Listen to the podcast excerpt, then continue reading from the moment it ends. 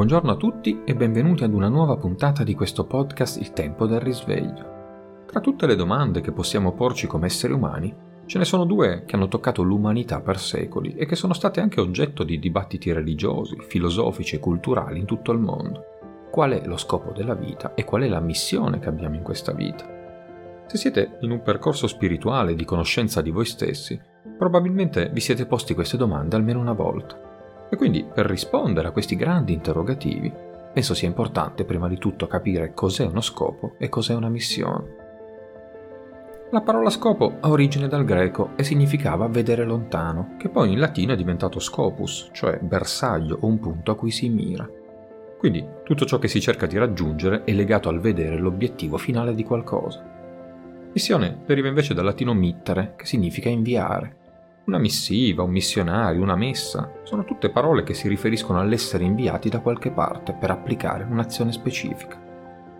Per questo, se lo scopo è ciò a cui si tende, a cui si vuole giungere, a cui si indirizzano le proprie azioni, i propri sforzi, la missione è il cammino che intraprendiamo per raggiungerlo. Ogni persona ha una missione e uno scopo nella vita, ma nessuno può dirvi di cosa si tratta perché lo scopo è qualcosa che ci si è prefissati, che si cerca di raggiungere e la missione implica i conflitti e gli strumenti che avete nella vita per affrontare quella sfida e raggiungere la fine avendo soddisfatto quanto previsto. Lo scopo e la missione non sono concetti al di fuori del mondo materiale, del biologico, della vita comune. La missione e lo scopo sono intrinsecamente integrati nel vostro disegno umano, nel vostro organismo fisico, emotivo e mentale, e fanno parte del vostro subconscio, dell'inconscio e del conscio. Questo significa che l'unico modo per vedere, comprendere realizzare la vostra missione, il vostro scopo, è essere autenticamente voi stessi. La vostra missione è il percorso che dovete seguire per superare le sfide con gli strumenti che avete da quando siete nati. E il vostro scopo è ciò che sperate di raggiungere, che non parte dal desiderio, ma dall'essenza di chi siete. Non c'è niente fuori nel mondo che ve li mostri, perché l'unico modo per vederli è guardare dentro voi stessi. Quindi, per realizzarvi in entrambi, dovete guardarvi dentro e scoprire qual è il vostro percorso, quali sono i vostri doni e ciò che sperate di diventare. E per questo non dovete essere per forza spirituali, ma dovete essere coerenti. Quando la maggior parte delle persone parla dello scopo della vita, lo pensa in termini di tentativo di capire o di essere all'altezza di un grande piano generale predeterminato per ciò che dovrebbero fare su questo pianeta. Spesso, in particolare le persone spirituali, sentono che la loro missione è scoprire il significato cosmico della loro vita, lo scopo della loro esistenza. E molti hanno la tendenza ad enfatizzare l'idea di scopo cercando qualche grande atto che devono compiere per il pianeta. Ma nella maggior parte dei casi, se non sempre, lo scopo non è così eclatante. Magari lo scopo della vita è solo in un lavoro che si deve svolgere, in una esperienza che si deve avere, o in alcune relazioni che si devono sperimentare. Alcuni esseri si incarnano solo per un breve periodo di tempo nel grembo materno e poi ritirano la loro coscienza. Quindi, se riuscite ad immaginare che possa esserci uno scopo anche in un'incarnazione del genere, potete immaginare quanto sia complicato il quadro dell'intenzione prenatale e dello scopo della vita, e quanto può essere semplice lo scopo della vita. Lo scopo e la missione non sono propriamente un concetto universale perché l'universo è un tessuto, una matrice che genera realtà Ciascuno dei legami che lo compongono è un percorso diverso. L'universo non ha nessuno scopo perché non è una costruzione lineare, ma è un cerchio, una sfera che è la forma geometrica più democratica che esiste, perché tutti i punti della sua circonferenza hanno uguale distanza dal centro. Nessuno è più lontano o vicino di un altro e tutto quindi è costante. Per questo l'universo non ha uno scopo, perché in una sfera non c'è fine o destinazione. E l'universo non ha una missione, poiché non è fatto di strade, ma di vibrazioni. Quindi non c'è nessun posto prestabilito dove andare, siete voi che decidete dove muovervi. Le idee di missione e scopo sono invece costruzioni duali che considerano l'universo come una linea di espressione temporale e spaziale. Hanno un inizio e una fine legati da una storia ed hanno un'origine e una destinazione legati da un percorso. La missione comporterà percorrere più strade possibili e vivere tutte le storie che sono alla vostra portata. Scopo implicherà il farsi un'idea del perché si compie il percorso di ciò che si apprende da esso e della sua trascendenza attraverso la creazione successiva di uno nuovo. Nel momento in cui un essere cosciente emerge nell'universo, usa la vibrazione che possiede per spingersi in avanti, creando il positivo e il negativo come forze della creazione. Nasce così la prima idea di origine e di destinazione, e da qui Nasce così l'idea di un percorso, di uno scopo, di una missione, di sfide da superare. Questi concetti non sono impliciti nel creatore stesso, ma piuttosto sono impliciti nella creazione. Lo scopo e la missione sono il prodotto di un essere che si esprime e per questo motivo ogni missione è l'eco di uno scopo precedente. Potete scegliere migliaia di percorsi in cui troverete sfide uniche e speciali, tutte accessibili secondo la vostra vibrazione, perché senza tale risonanza il percorso vi espellerebbe perché potete esistere solo in una realtà dove le cose vibrano come voi. Quando ci poniamo le domande sul nostro scopo di vita, sulla nostra missione, il primo fatto che ci incuriosisce è se la vita, inclusa la nostra vita individuale, sia un incidente casuale o se la vita sia stata creata intenzionalmente, quindi abbia una ragione, un valore intrinseco per esistere. Da una prospettiva più oggettiva, la vita è qualcosa che trascende il fisico. Ciò significa che la definizione di uno scienziato terrestre di vivo o vivente è estremamente limitata. Molte cose che uno scienziato oggi considererebbe inanimate, quindi non vive, in realtà sono viventi. Ed inoltre c'è vita che si svolge al di fuori della dimensione fisica, separata da qualsiasi incarnazione fisica. La coscienza impregna tutto ciò che esiste. Da una prospettiva oggettiva, la vita è l'esperienza di poter percepire e di poter creare pensiero. Ed è importante capire che il cervello non è l'originatore del pensiero. Il cervello è in sé per sé un pensiero specifico che si manifesta nella dimensione fisica. Pertanto, questo significa che è vivo tutto ciò che può percepire o creare pensiero. Dato che la comprensione della vita in senso ampio e universale è molto complicata se analizzata da questo nostro livello di coscienza attuale, L'unico atto che possiamo provare a compiere è quello di cercare di comprendere il significato della vita fisica qui sul nostro pianeta. La coscienza che chiamiamo sorgente o Dio è in procinto di cercare l'autocoscienza. Quando il concetto di io è nato all'interno della sorgente, si è verificato un evento infinitamente più grande del Big Bang. Poiché la sorgente è tutto ciò che esiste, senza inizio né fine, la sorgente improvvisamente si sentì sola. La sorgente è tutto quello che c'è, non c'è nient'altro con cui essere in relazione. Quindi quel pensiero io ha improvvisamente creato il concetto di inizio e fine o un confine a qualcosa che non ha né inizio né fine. Infatti il pensiero io non può nascere senza il concetto di altro. E quindi la sorgente ha cominciato a frammentarsi per avere qualcosa con cui relazionarsi e si è divisa in parti come un mosaico. La sorgente è ora consapevole che questa solitudine è in realtà solo il risultato del pensiero io ed è anche consapevole che la percezione della separazione è in realtà solo il risultato della scissione di se stessa in questi frammenti. Ecco perché la sorgente è diventata consapevole che ora vuole tornare a uno stato di unità. Ma la curiosità iniziale che aveva cosa sono io è servita per questo processo di frammentazione e poi di ritorno all'unità. Così l'energia della sorgente si è divisa in questi pensieri diversi e ogni pensiero diverso ha proiettato nuovi pensieri differenti facendo in modo che la sorgente imparasse sempre più su se stessa.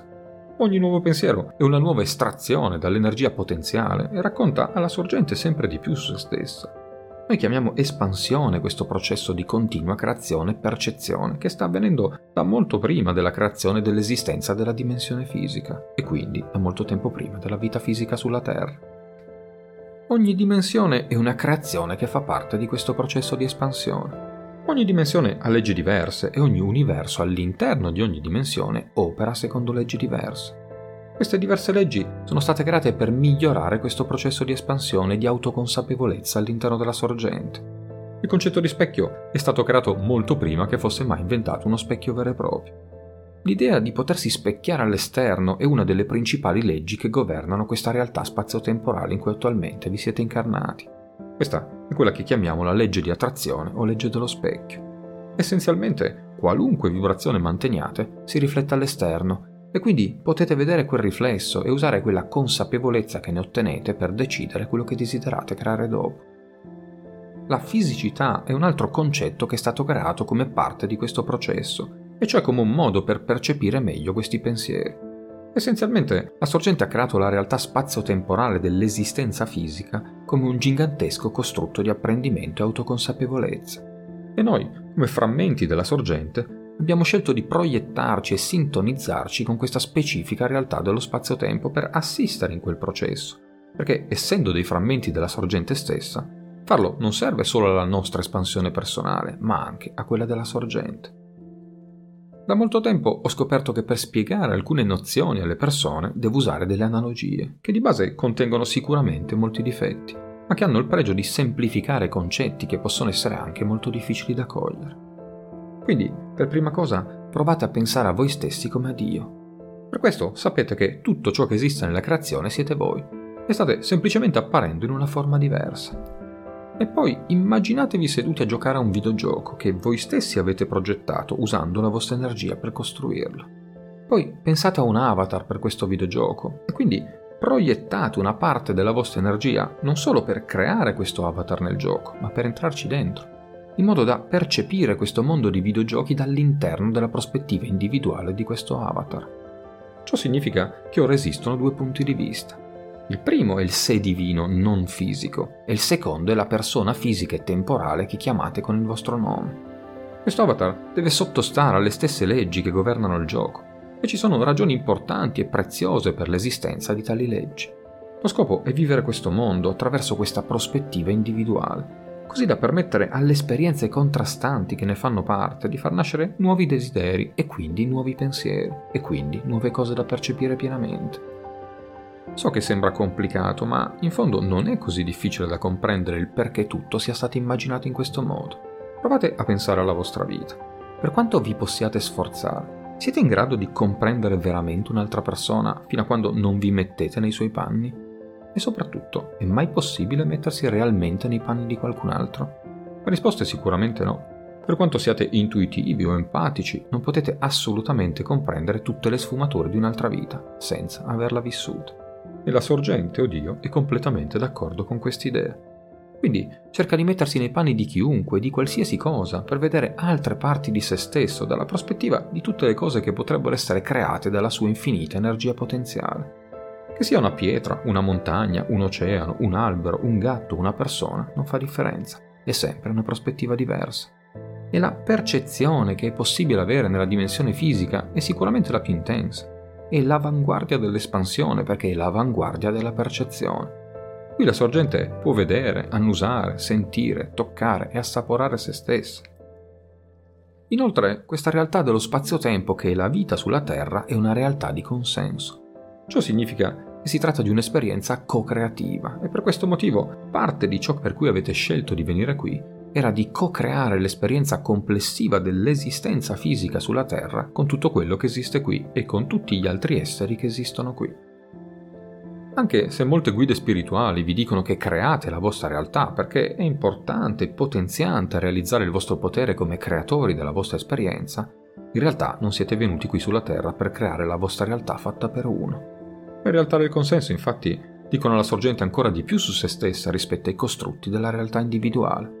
Ad esempio, essere un avatar ed essere contemporaneamente un altro avatar che osserva e interagisce con il primo sono due esperienze molto diverse. La legge dello specchio infatti non si applica solo a voi, si applica anche a tutto il resto in questo particolare universo. Vale per la collettività, non solo per l'individuo. Ecco perché ad esempio l'umanità potrebbe mantenere collettivamente una vibrazione che si riflette come una certa esperienza traumatica all'interno della linea temporale complessiva dell'umanità questo lo sapevate prima di entrare in questa vita. L'avete scelto in modo specifico, vi siete allineati vibrazionalmente come risultato delle vostre precedenti incarnazioni. Il che implica che questo è esattamente ciò di cui avevate bisogno e persino voluto per la vostra espansione, per l'espansione dell'universo in generale. Una realtà consensuale, la padronanza delle relazioni con gli altri in modo da raggiungere uno stato di unità è davvero l'obiettivo finale perché questo è davvero l'unico modo per co-creare qualcosa che piaccia a tutti i singoli creatori che partecipano a tale costrutto. Potrebbe dire che siete venuti qui in questa realtà dello spazio-tempo per far funzionare le parti in modo esteriore, sapendo che alla fine della giornata ogni altra cosa con cui interagite, alla fine siete voi. C'è sempre una ragione molto importante per cui il non fisico si proietta in questa dimensione fisica come l'avatar che chiamate con il vostro nome. Questo è il proprio scopo di vita. Usando l'esempio precedente, a causa di questa intenzione iniziale di entrare in questo gioco, ogni incarnazione che entra in questo costrutto migliora il gioco stesso. Ma questa intenzione è dentro di voi, siete stati creati a sua immagine. Il vostro intero sistema di guida emotiva è stato creato a sua immagine. Dal punto di vista del vostro sé superiore, ogni vita è una specie di gioco e ogni vita conduce da un punto predeterminato fino ad un risultato prefissato. Questo non è così determinato come forse vorrebbe il vostro sé superiore, ma è comunque un'esperienza guidata. In linea generale c'è un risultato ideale che viene abbozzato e ci sono anche dei risultati meno ideali. Tutte queste diverse potenzialità sono tratteggiate quasi come se fossero scritte su un pezzo di carta. Quindi, prima di entrare in un corpo, ci sono più mappe che vengono tracciate su come potrebbe andare un'incarnazione. E queste contengono le persone che incontrerete, le circostanze e gli eventi che vi accadranno e tutte le cose che sapete di aver bisogno di realizzare. Uno di questi punti è definito come lo scopo della vita, quindi è quasi come un bersaglio che dovete colpire. Dal punto di vista del vostro sé superiore, tecnicamente parlando, le vite qui nella terza dimensione sono considerate di natura piuttosto semplicistica perché non richiedono flussi enormi di energia per essere gestite, diventano progressivamente più complicate solo quando saliamo la scala dimensionale. Queste vite non sono fini a se stesse, ma sono intrecciate all'interno di un puzzle più grande che è il vero scopo del vostro sé superiore. Immaginate che tutte le vostre esperienze siano parte di un quadro gigante e ognuna delle vite che avete sia solo un tratto di matita all'interno di quel quadro. E quindi ciascuna delle incarnazioni è solo una parte piccolissima del disegno generale ma deve essere congruente, deve avere un senso con il resto del quadro. Ecco perché ciascuna delle vostre incarnazioni è pianificata molto attentamente. Immaginate che lo scopo di quel quadro sia imparare l'amore verso gli altri. Potreste avere anche mille incarnazioni per cercare di completare quel progetto. E se in una di queste non otteneste il risultato prefissato, queste esperienze non verrebbero integrate nel quadro e quindi il vostro sé superiore le collasserebbe insieme e le inserirebbe nei registri akashici su scala molto ridotta e vi rimanderebbe in una missione simile o invierebbe un'altra proiezione di se stesso in un tipo di missione simile e continuerebbe a farlo fino a quando ciò che ritorna è un'esperienza che può adattarsi al resto del quadro. Ora, non per scoraggiarvi, ma semmai per incentivarvi, nonostante tutte le pianificazioni che fate, colpire veramente il bersaglio in una incarnazione in terza dimensione è circa una possibilità su 100. Quindi solo una volta ogni 100 incarnazioni colpite davvero il bersaglio. In circa il 20% dei casi colpite da qualche parte proprio intorno ad esso, cioè andate vicini a ciò che voleva il vostro sé superiore. In circa il 60% dei casi fate qualcosa che non ha completamente senso ed è così lontano da ciò che era stato pianificato e così lontano dall'intenzione originale ma che comunque produce alcune esperienze nuove potenzialmente utili. E poi il restante 19% è completamente non interessante per la vostra evoluzione. Ecco perché dovete ripetere certe esperienze nelle varie vite. Se in ogni incarnazione otteneste il risultato prefissato sempre al primo colpo, il vostro sviluppo come anima diventerebbe incredibilmente veloce e potreste affrontare sfide sempre più difficili, ma tendenzialmente non è così anche perché, come regola base di questo costrutto, oltre al karma, esiste anche il velo della dimenticanza, che rende ovviamente complicato tutto il processo.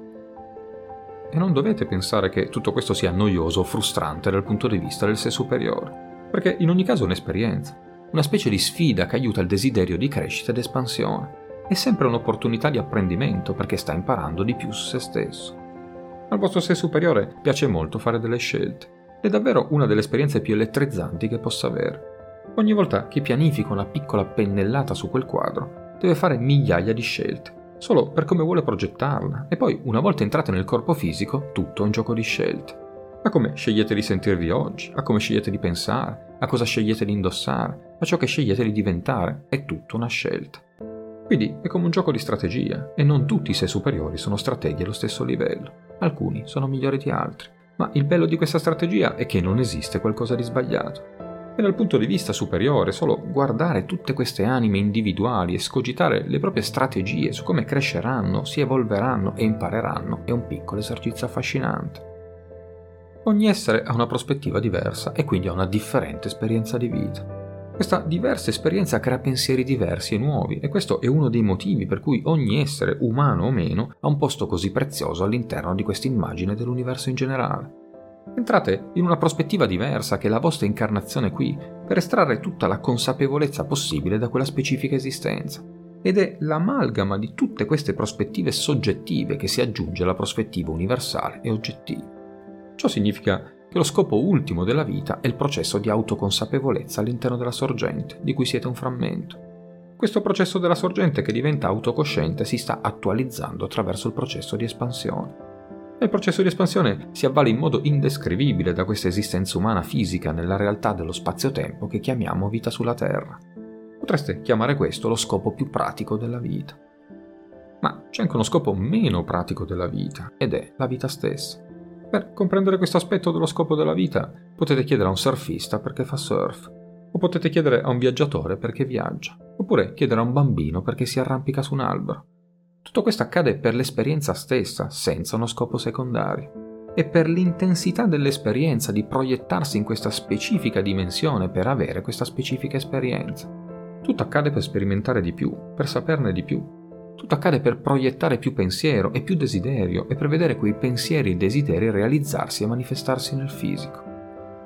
E quando quelle cose nuove si manifestano, scoprirete di trovarvi in una nuova prospettiva, che di per sé crea altri pensieri, desideri e manifestazioni sempre diverse. Ciò significa che un elemento dello scopo della vita è il brivido della vita stessa. L'esistenza fisica è un'avventura. Ecco perché così tante altre prospettive non fisiche sono focalizzate sulla vita fisica sulla Terra. C'è un'innegabile intensità nella fisicità, sia positiva che negativa. Non c'è niente nell'universo come la vita fisica.